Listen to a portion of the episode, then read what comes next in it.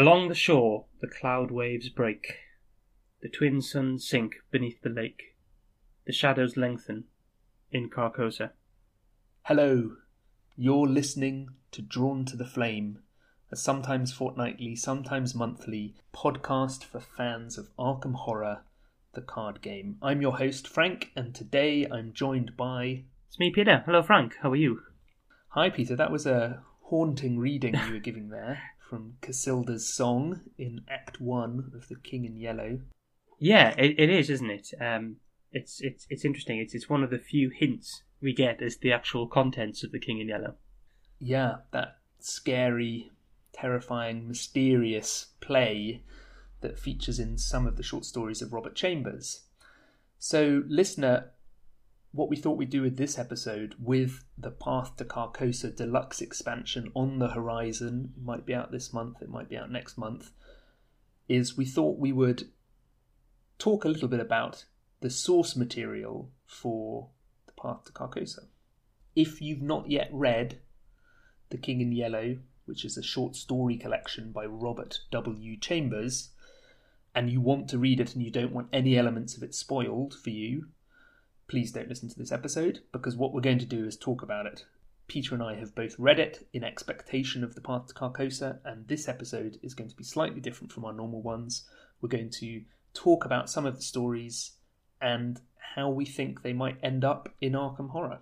Just to clarify what Frank said, do listen to the episode, but only after you've read the book. yeah. Yes, put it on to be listened rather than deleted immediately. So, so do you want to tell us a little bit about the book to begin with, Frank? Sure. So, The King in Yellow is a collection of short stories by Robert Chambers, and there are 10 short stories in it. And it was published, and I think this is actually important, it was published in 1895. Given that Lovecraft, a lot of his writing is in the nearly the 20s, so sort of 1917 to 1935 is his period. This is a good 20 years before H.P. Lovecraft was writing his own stuff. And of course, the fact that it's published in the 19th century means you can place this book in a context of kind of supernatural and weird stories from the 19th century, of which there are there's a, a lot more written about than we're probably going to go into in this episode. But it's a pretty fertile literary field. What's interesting as well is that this book isn't the first reference to Carcosa, is it? No, is that is that Ambrose Bierce who has the first reference? Is that right? That's right, yes. And uh, I think uh, 1886, I seem to remember. So I, I haven't read that, but I know that the concept of Carcosa was bor- then borrowed by Robert Chambers for this anthology. Uh, and then, obviously, ideas of his were subsequently borrowed by Lovecraft. And we know, I think, from Lovecraft's letters that one of the main elements that, that H.P. Lovecraft admired about Robert Chambers' short stories was the indirect way that he dealt with horrible elements. It's the gaze is not head on at whatever these things are, it's glancing references to different things. So in Chambers' case, one of the most important things is a play called The King in Yellow, and we only get very scant reference to that play, but it pops up in various stories and seems to have a malevolent effect on people who've seen it or read it, or even for some people who just talk about it, it has an influence on them. And I think it's fair to assume that the Necronomicon by the mad Arab Abdul Alhazred is Lovecraft's attempt at doing a similar sort of thing of having a text that you never really get to look at in its entirety, you just get it hinted at or you get to see the influence it's having. You get the impression that, that Lovecraft, whenever he read the name of a, of a fictional book, he wrote it down to pull out when he was writing his own stories. Yeah, exactly, exactly. To lean upon that. So some of the keywords that pop up in The King in Yellow are Carcosa, as you already mentioned. There's Lake Hali. There's the Hyades, the stars. And also sometimes the word Hastur comes up. But one of the things that lends the book its strange magnetism, I think, is that Chambers writes these words with us really knowing what they are, or assuming that we know what they are, and he spends very little time trying to define those things for us.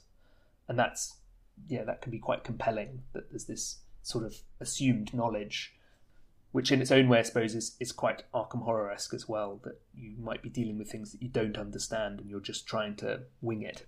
Yeah, absolutely. The other thing that's sort of fascinating about the book is that by the end of the book, the last few stories really aren't horror stories at all. They're set in France predominantly. They're about uh, young artists. There's one about Americans in France who are soldiers. And they're almost, I mean, a couple of them are sort of romantic short stories. And some of the notes I read about The King in Yellow is that they feel that the 10th story Chambers was asked to add to kind of bulk up the collection, and it feels a little bit like a rehashing of an earlier story. So the other quite strange experience of reading The King in Yellow, if you read it in order, is if you're there for the Lovecraftian elements, if I'm allowed to call them that, given that he wrote before Lovecraft did, but the, the horror and supernatural elements, you'll find as the book goes on fewer and fewer of those. And I found that a little bit unsatisfying about the book, but that doesn't really detract from the the portions of it that are really important for what we want to talk about yeah. now. You, you can hardly blame Robert Chambers for that either. No, no, exactly.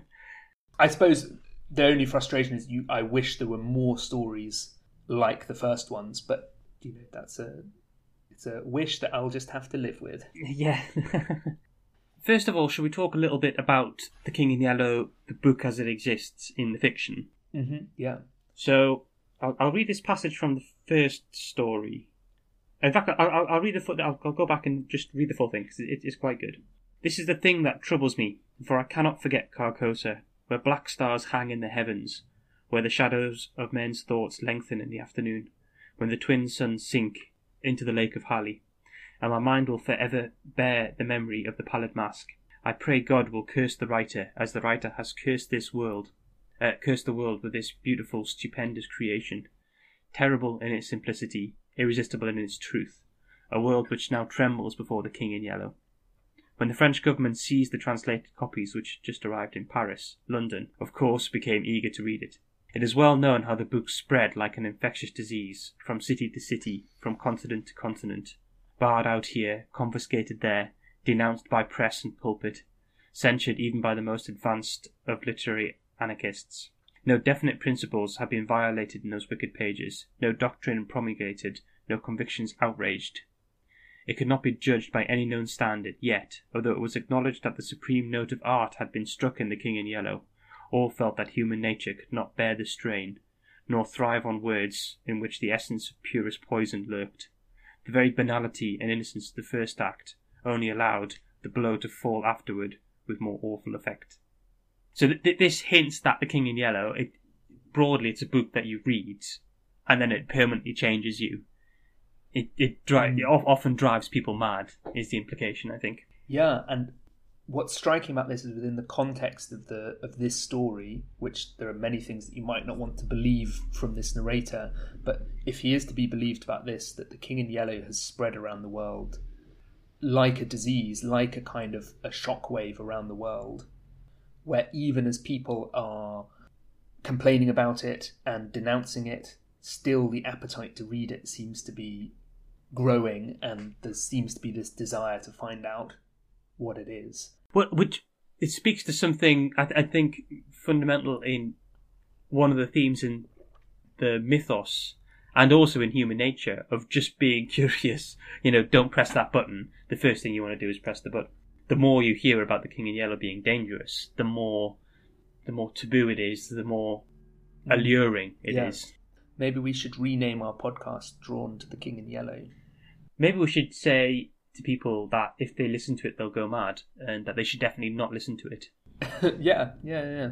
So just before the passage you read, there's a passage I want to read as well, which is it's from the same paragraph. During my convalescence, I had bought and read for the first time The King in Yellow. I remember after finishing the first act that it occurred to me that I had better stop. I started up and flung the book into the fireplace.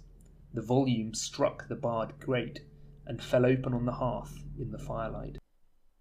if I had not caught a glimpse of the opening words in the second act, I should never have finished it. But as I stooped to pick it up, my eyes became riveted to the open page, and with a cry of terror, or perhaps it was of joy so poignant that I suffered in every nerve, I snatched the thing out of the coals and crept shaking to my bedroom, where I read it and reread it, and wept and laughed and trembled with a horror which at times assails me yet. Within this section, we have the broader effect of the King of Yellow around the world, but we also, Chambers gives us this sight of what it is to see the second act. And he's not even seeing the King in Yellow in performance, he's just reading a, a copy of the script. And the power of it is that if you even see a couple of words of the second act, you're in and it's driving you mad which I think is yeah, kind of a really interesting horror idea that it's not a huge ghoul or a monster or a rite. It's just a book. It's just a script, and yet it has this power. There's a, there's a section in uh, I think the third or fourth story, the Yellow Sign, where he, yeah. he's he's a painter who paints a model, and she she finds a copy of the book in his in his apartment. He doesn't know how it's got there, um, and she, she runs off, like threatening to read it, and he, he he's desperately trying to warn her not to. And then he, he finds her, and it's almost like all the life's been drained out of her. She's just lying there, like looking horrified, with the book open at the second act in front of her. It's really chilling. I found that that bit of it. Yes, it's one of those touchstone horror moments, isn't it, where you can be saying no, don't do it, don't open that door, or whatever it is, and then rather than seeing what happens, all you see is the result. And the result is someone drained of life or someone dead or someone horrified, whatever whatever it is. Yeah, I'm glad you mentioned the fourth story because we should we should be more specific here. The first four stories in the book, The King in Yellow, are the Repairer of Reputations, The Mask, In the Court of the Dragon, and The Yellow Sign. That's the titles of the first four, and they're the four that really provide us with the most knowledge, I think, about the play and also seem to interact most clearly with it. And probably they're the ones that drew our attention the most. Is it certainly drew mine? Is that fair to say for you?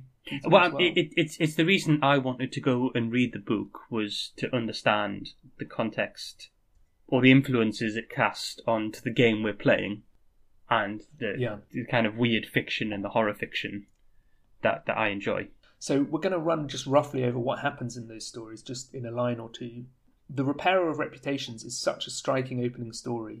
It's set in 1920, and this is part of why I went and checked when the book was published, because it's it, it qualifies as speculative fiction. It's set 25 years after it came out.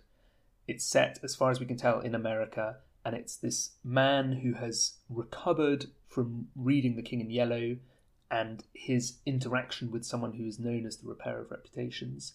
And it's about him, uh, about egotism and paranoia, and how the King in Yellow plays a part of that. Should we talk a bit more about this story first? Because I think it's the first one, and I think there's there's a great. I I really enjoyed the Repair of Reputations. I did too. One, yeah. one, one of my favourite little bits of fiction I've read. And we're going to get into the spoilers here, so honestly, if you haven't read it, go and read it. It's only a short story. There's a great twist at the end where we find out he was he was mad all along. I mean, we, we know obviously he's reading The King in Yellow has changed him somehow, but what we don't realize is everything he perceives is suspect. And there's a few hints of this as we go through, and when you read it a second time, you can pick up on those. There's a section where he's he's wearing a crown. That is the section that immediately came to my mind. He keeps a gold crown in a steel safe in his apartment. With this really weird locking arrangement, isn't it? It's like a timer on it with an alarm ringing. Yes, yeah. To remind him to put it back in. I, That's right, I yeah. Imagined. But then there's it, it seems other people can't hear the alarm, and when someone else sees the the crown, they, they comment. I can't remember exactly what the comment is, but it's just it looks like something really cheap and shoddy that he's made himself. Yeah, i have got that passage open, so I'll read that. He's looking at himself in the mirror wearing this amazing gold jeweled crown. He stands for a long time absorbed in the changing expression of my own eyes. It was only when I saw two faces in the mirror, It was only when another face rose over my shoulder and two other eyes met mine. I wheeled like a flash and seized a long knife from the dressing table, and my cousin sprang back very pale, crying, Hildred, for God's sake! And then they, they talk a little bit, and he says, What is all this? Are you ill? No, I replied, but I doubt if he heard me. Come, come, old fellow, he cried, take off that brass crown and toddle into the study. Are you going to a masquerade? What's all this theatrical tinsel, anyway? I was glad he thought the crown was made of brass and paste, yet I didn't like him any the better for thinking so. I love it because this is this is unreliable narrator 101. We've been led to believe that he's got a gold crown that he's putting on, and it's only through the eyes of someone else that we get a sense that maybe what he's telling us and what he believes is not the reality of it. And once you have that doubt, then you think, well, are we really in the 1920s? Yeah, exactly. Yeah, do we really have these these suicide machines? He's obsessed with something called the Imperial Dynasty of America, of which he believes that he might possibly be in line to to inherit. And you ask, well, is that a real thing as well? And is this man who's the repairer of reputations anything to do with that, or is it all his own sort of fantasia that he's living in. So I, I guess do, should we bring this briefly to Arkham before we look at the other stories as well? Yeah, why not? We, we absolutely know from our interview with him that, and, and other things he said, Matt is a real fan of this unreliable narrator concept. He he, he referenced it on when we interviewed him, didn't he? Yeah, yeah. So I I feel like this is one of the elements he want he'd like to bring to Path to Carcosa, the campaign, and and maybe give us a taste of as we play through as we play through it. Would would you agree with that? Yeah, I, I really would. I I'm sort of scratching my head as to how you would bring it in, but yeah, beyond that, I'm I'm just really intrigued. I think it could be a really interesting possibility, and I think there's probably a lot of room in places like the campaign log and the act and agenda cards to maybe be sowing these seeds of doubt about what's happening or not happening. Because I think mechanically, if say you have an enemy engaged with you and then suddenly it turns out it's not an enemy, that's that's quite hard to do. But with things like Act and Agenda, if they're if you're flipping a card and it's it's not taking you where you think it is, that could potentially be. I suppose I suppose really what I'm circling around is who is the narrator of a game of Arkham Horror? Is it the player or is it the encounter deck? That's it. I, I feel like Matt's already dabbled with this kind of stuff with, with Midnight Masks, where we've got a card which you think is one thing, which is actually another thing. And to me, yeah. that feels like the game is, is lying to you, that you don't know whether what the game is saying is true. You might even say the game will tell you something, this, this won't happen, and then it does happen, if you see what I mean. Yeah. Maybe we'll also see something with the, the Chaos Bag, I think one of the challenges of an unreliable narrator is you have to question the things that you thought were established facts. So maybe, maybe we'll have cards shuffled into our decks as well, things like that. Yeah, we'll quite possibly. See, yeah, really. Uh, yeah, yeah. I, I guess what, what's what's interesting is that as soon as now I, I I can't remember what has been is one of the first scenarios in the campaign, do we go and see the play, or is there a performance of the play in Arkham? I believe so. Yes, that they've said that after the play, we're then going to the historical society. So that would imply that, and that's the first Mythos pack. So that would imply that we've either either the performance has arrived in Arkham or we've been to a performance. I'm not sure. Because obviously, if you see it performed or, you read it at least, it, it leaves you permanently changed by the experience. Yeah. So, is this something we're maybe going to see happen to our characters? Right, right in your campaign log, you have seen the King in Yellow, and then you could have stuff, you know, for for characters who've seen the King in Yellow, do X. If you've not seen the King in Yellow, do Y. The other thing about Repair of Reputations is I found the setting really striking. This sort of 1920s authoritarian American government suicide chambers called lethal chambers. And one of the things that made me a little bit sad is that it's it's not really the universe of Arkham Files. But then as you proceed in the story, you realise that some of it might be imagined, some of it might be in Hildred's own, you know, paranoid delusion. And perhaps we could see situations where you think a location is one thing, you think that there's lethal chambers being introduced, and then actually they're not, or it's a misunderstanding, and sort of a yeah, like your perception of the world maybe warping. That could be interesting. Okay, should we look at the other the other stories? Yeah, yeah. Let, let let's. So the second story is called The Mask, and this is a story about artists, and particularly one artist who's found a solution, a liquid solution, that if you put things into it and then take them out again, it turns them into a kind of beautiful marbled stone. So he's been experimenting with flowers and putting them in.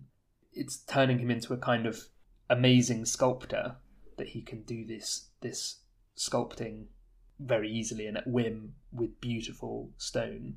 This, this is set in Paris as well, isn't it? Is it? Uh, I think I'm sure. Yes. Oh, yes, it was. Yeah. It, this is interesting because it brings in another theme of the stories, one that ties a lot of them together, which is that it focuses on artists, Yeah. like more bohemian characters. I think all of these, uh, certainly this one and um, the Yellow Sign, Yeah. th- they're they're specifically artists, aren't they? Those two characters. Yeah. Yeah. And what's interesting then is looking at the characters we know we've got in the box, Path to Carcosa. Yes. Yeah. Is we've got actresses. Uh, I, I know Lola in uh, the Arkham Files backstory was in a production of The King in Yellow. Hmm Yeah. Uh, we've just seen this last week. We've seen Sefina, who's a painter. Yeah. Mark was Mark was must have been in France because he was in in the war, wasn't he? Yeah. In the First World War. Yeah. We've got these characters who who tie in to the King in Yellow in a thematic way. Yes, and we also have seen Minh, who her employer is driven mad by the King in Yellow, and we've also seen that her weakness is the first act of the King in Yellow, the card. Just like Daisy has the Necronomicon in a certain translation, her weakness is the King in Yellow, and mechanically what that does is it basically eats up all of her attention and that the only way she can shake her obsession with it is if she can somehow sort of throw a lot of her energy and resources into to getting it out of her head which i think is kind of fascinating Yeah, and, and also bearing in mind how the Dunwich Legacy went, I, I would be not surprised at all if we see an asset in the first few packs, which is the King in Yellow Act Two. yeah wow and how powerful that would be Yeah, and but is it worth reading? yeah yeah yeah maybe that's how you end up saying if you've in your campaign log if you've read it or not so back to the mask the other thing that is striking here is that the story opens with an epigraph which is from the king in yellow the play from the first act and it's just five lines of, of dialogue from scene two so really early on and there's two characters there's camilla and the stranger Do you want me to read The Stranger? yeah, and I will re- in this scene. Peter will be reading The Stranger, and I will be reading Camilla. You, sir, should unmask. Indeed. Indeed, it's time. We all have laid aside disguise, but you, I wear no mask. terrified to Casilda. No mask? No mask! Which I, I think that's amazing. I really want to see that play. It's sort of melodramatic, but Yeah, yeah. Wh- What's interesting is uh, I've read, and we should should have put this as a as a required reading. Uh, the the section in Investigators of Arkham for Lola is about her experience of putting on the performance of the King in Yellow, and it, I think it's really good. It's one of the best little short stories in that in that collection. But th- they talk about the casting of the the stranger in the mask and that, and he's played by a different person on every performance. I seem to remember a different person plays him every day, okay. and Yeah. and notably they don't do the whole play until they're ready for the first night, so they only ever rehearse the first act. She she doesn't know what, quite what's Yeah. going on. So I thought that that was interesting as well. The, the the identity of this character, who's called the Mask or the Stranger, the Stranger in the in the Mask, it's quite mysterious. And this story doesn't really do much to answer questions we have about that, does it? And uh, obviously, masks in fiction can mean many things, and deceit being one of them. But in Repair of Reputations, we also had the pallid mask mentioned, in capital P, capital M, a thing that we're meant to know about. So yeah, again, this idea of maybe peeling back la- layers and things seeming to be concealed, but maybe they're actually in plain sight, and that I think will be pretty important within the Path to Carcosa campaign of what we take at face value and what we doubt and how much we do or don't do either of those things. So yeah, should we move on? Yes, let's let's. In the court of the dragon, has a man in church, and he starts to feel that he's maybe being watched, and wherever he goes, he's being watched. The thing that I really liked about this is this story, in combination with the next one, the yellow sign, give you this sense that being exposed to the king in yellow can also not just drive you mad, but putrefy your impressions of the world around you. So things that once you thought were lovely and beautiful and creatively successful become sickened, ill, horrible. And so I'm going to read a bit just from right at the start, and I'll cut a little bit out so it didn't go on too long. I'd always found the organ playing at San Barnabé highly interesting. Learned and scientific it was, too much so for my small knowledge, but expressing a vivid, if cold, intelligence. Taste reigned supreme, self controlled, dignified, and reticent. Today, however, from the first chord, I had felt a change for the worse, a sinister change. During Vespers, it had been chiefly the chancel organ which supported the beautiful choir, but now and again, quite wantonly as it seemed, from the west gallery where the great organ stands, a heavy hand had struck across the church at the serene peace of those clear voices. It was something more than harsh and dissonant, and it betrayed no lack of skill. This is another example where we're not quite sure if this thing is actually happening or not. Yeah, uh, I was about to say, can I read a section from the end? Yeah, please. A dazzling light filled the church, blotting the altar from my eyes. The people faded away, the arches, the vaulted roof vanished. I raised my seared eyes to the fathomless glare, and I saw the black stars hanging in the heavens, and the wet winds from the lake of Hali chilled my face. And now, far away, over leagues of tossing cloud waves, I saw the moon dripping with spray, and beyond, the towers of Carcosa rose behind the moon. Death and the awful abode of lost souls, whither my weakness long ago had sent him, had changed him for every other eye but mine. And now I heard his voice, rising, swelling, thundering through the flaring light. And as I fell, the radiance increasing, increasing, poured over me in waves of flame. Then I sank into the depths, and I heard the King in Yellow whispering to my soul, It is a fearful thing to fall into the hands of the living God. Wowzers. Yeah, it's interesting because that brings up a lot of the imagery in the song. Is it Casilda's song? Yes. Yeah, Casilda's song. So this idea of, of the cloud waves, um, the black stars, uh, Lake Hali, they all come up in the song in the play, and yet these are things he's referencing as believing to have happened to him at the end of the story. There's a scene at the end of True Detective when they're in a cave and he looks up and it's the sky and it's a starry sky and he's not in a cave at all.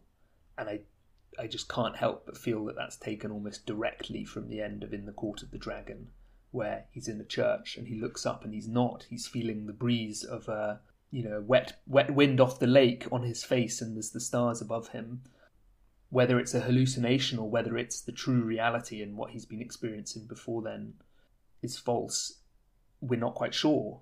But it's yeah, it's a really, really compelling image, isn't it? Yeah, yeah, That leads us neatly on to the yellow sign. And the bit I want to read from that is the bit about painting. yeah. Please do. So this is from early on in the story. He looks out of his window and he sees someone in the courtyard of the church across the road. I think he's on a he's at a slightly higher window, isn't he? Is that right? No, That was my impression. He was almost in a in a in a loft or a Yeah, he's in a studio, isn't he? But Yeah. I've assumed it's not a ground floor studio. yeah. That was my impression.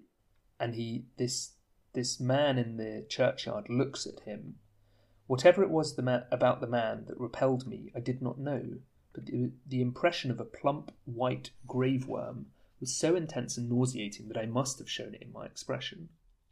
I went back to my easel and motioned the model to resume her pose. After working a while, I was satisfied that I was spoiling what I had done as rapidly as possible, and I took up a palette knife and scraped the colour out again. The flesh tones were sallow and unhealthy, and I did not understand how I could have painted such sickly colour into a study which before that had glowed with healthy tones. And then a little bit later we have I did not know whether it was something in the turpentine or a defect in the canvas, but the more I scrubbed, the more that gangrene seemed to spread. I worked like a beaver to get it out, and yet the disease appeared to creep from limb to limb of the study before me. I love this. Again, it's a weird that that whole so... passage. Yeah, I really like that bit. And you can you can almost like feel the corruption spreading, can't you? Yes, and the more frenzied he frenziedly he tries to clean it up, the more it spreads. It's a very different kind of horror, isn't it, from simply being confronted by a strange creature or even by a dead body. It's a horror of being unable to trust your own perception or of seeing things in front of you go wrong, and particularly its creative things going wrong, which I think is is that can be so subjective anyway. One day one can feel creatively successful, another day one can feel dreadful about it. So I, I speak from personal experience. Uh, yeah, yeah, I, I, I, I, can appreciate that for sure. Just when you, you feel, you know, you feel like you've you've maybe lost something that you you had previously. It's quite a, it's quite a scary experience, isn't it? Yeah, yeah, it is. I mean, I must say, I find the, the whole concept of this book you read and it permanently changes you. I find that there's something just unbelievably sinister about it. It always sends a shiver up my spine when I when I contemplate it, and and think, you know, would, would I would I resist reading it? What would happen to me if I did read it? Surely, yeah. a, such a simple act as reading a book can't do anything horrible to you. And in saying what you've just said, you're you're engaging in the experience of these different characters described in the stories. You're you're it's a great a moment of synchronicity between what they're going through and what you're going through. Those are the questions that they also are asking themselves. Some people are saying, I'll never read it, don't show it to me. Other people are saying, Well, what harm can it have, really? And that and that's their undoing. Yeah. It really strikes at I know at the end of the interview with Matt we did ask him about mental illness, but it really it really strikes at this idea of how stable are one's mental foundations and we assume in our lives that our bodies are healthy and that our minds are healthy and sufficient to comprehend everything that goes on around us. And the weird horror of the Arkham files suggests that bodies will fail and minds will struggle to comprehend what's going on. I wonder if something that will happen in Path to Carcosa will be. I wonder how much horror will be really under pressure in this this campaign certainly early on, if it's a case of us seeing the play or meeting people who've seen it, how much will it be people being really strange and scary and terrifying? What I find interesting is that I almost feel like the scope. So, so the, the the stories in The King in Yellow don't tend to be more Lovecraftian stories of ancient beings wanting to devour the world at, at, at the most cliched. So at the end of the, the Dunwich legacy, we, our investigators save the world. It's not necessarily a story of personal horror. Yet the stories yeah. in The King in Yellow are more oriented around what's happening to us. And Matt mentioned this as well, didn't he? That he wants the Path to Carcosa to be an intensely personal journey, and that it's not just that it's the world is ending; it's that your world is ending, whether that's your mental world or the physical world. It's that it's about you, the the investigator, your personal reality. That's going to be really fascinating to see how that comes into play. Yeah, I mean, it, it, it's it's worth mentioning that we're still, you know, we're still going to be playing Arkham Horror, the card game, at the end of the day. So we're still going to be fighting yeah. fighting monsters and, and doing the stuff that we're used to. It's just that the context it might be framed in, I think, is is going to be diff- very different from the Dunwich Legacy. And to be honest with you, if we find, um, you know, if, if say there are enemies that aren't always enemies or locations that you don't know what they are or that they change halfway through a game, anything slippery like that, I'll I will relish because that's one of the aspects that I've always enjoyed about stories broadly labeled Lovecraftian. It's not simply the the climax; it's about the shaky ground that's so enjoyable. That's I think one of the really strong elements in the first four stories in The King in Yellow is that you just feel so unsteady on your feet as a reader and both desperate to know what's in the play but also repulsed by it and worried by it that the, you're not necessarily sure that the narrators are nice people which is always satisfying and yeah it's really enjoyable Yeah, absolutely. If you're listening to this and you thought of something in reading The King in Yellow that you didn't understand or that you did understand and we've missed, why not send us an email and we'll talk about it in a future episode? We are drawn to the flame podcast at gmail.com. That's all one word, drawn to the flame podcast. You can also tweet to us. We're at drawn to the flame. And we're on Facebook. Our Facebook page is drawn to the flame. And if you follow us on Facebook, like us on Facebook, you'll always see our episodes coming up there as soon as they appear. Or if you want to speak to me directly, I'm on Twitter. I'm FB, EPH underscore BEE. And I'm also on Discord, the Mythos Busters Discord server, as Zooey Glass. Peter, how can people find you? I'm everywhere as Unitled, U N I T L E D. Uh, so say hello. I'm on all, all the places that you can find Frank. You can probably find me as well. Just, I guess, a final thing. If people have listened all the way through without, uh, have ignored our warnings, and have listened all the way through without having read The King in Yellow, it because because of the age of it, it's out of copyright. So you can you can find copies of it for free uh, online quite easily and, and legally as well. So uh, Gutenberg, I believe, has got a, is a good repository of, of books like this. So it's completely free to check it out, and the stories aren't too long to read as well. So please do uh, if you haven't already. And if you're the sort of person who wants to support publishing, I have a beautiful Wordsworth Editions version. It's a very slim paperback, and it's a really nice sort of orangey yellow colour with the king in yellow on the cover and a simple crown. And then the more I look at it, the more I think the orange yellow is actually quite a foul colour, maybe like sort of your urine when you're really unwell and dehydrated. And the colours putrefy before my eyes. And so, yeah, if you want that tactile experience of something beautiful corroding before your eyes, support a local bookshop and, and go and buy one. I think my, my, mine is a Rhodes is the publisher for mine, and it's got Yeah, hang on, it's got a little description at the back here of the front cover. I'd love it if it had a, a map of Carcosa and an illustration of. It- This has it, it's it's it's an odd abstract design. Here we go about the cover. The hypnotic nature of the vortex echoes encountering the king in yellow. The horrors and truth, truths of the universe are revealed, and the reader finds himself spiraling into insanity. Hypnotic and spiraling, those are two good words for describing this.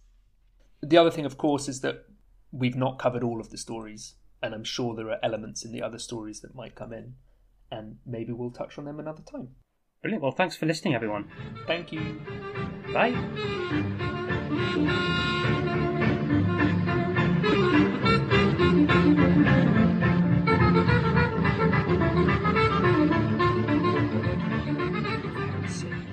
been interrupted by a, a cat of Ulthar.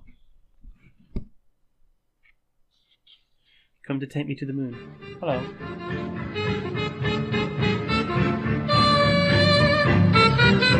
Hello.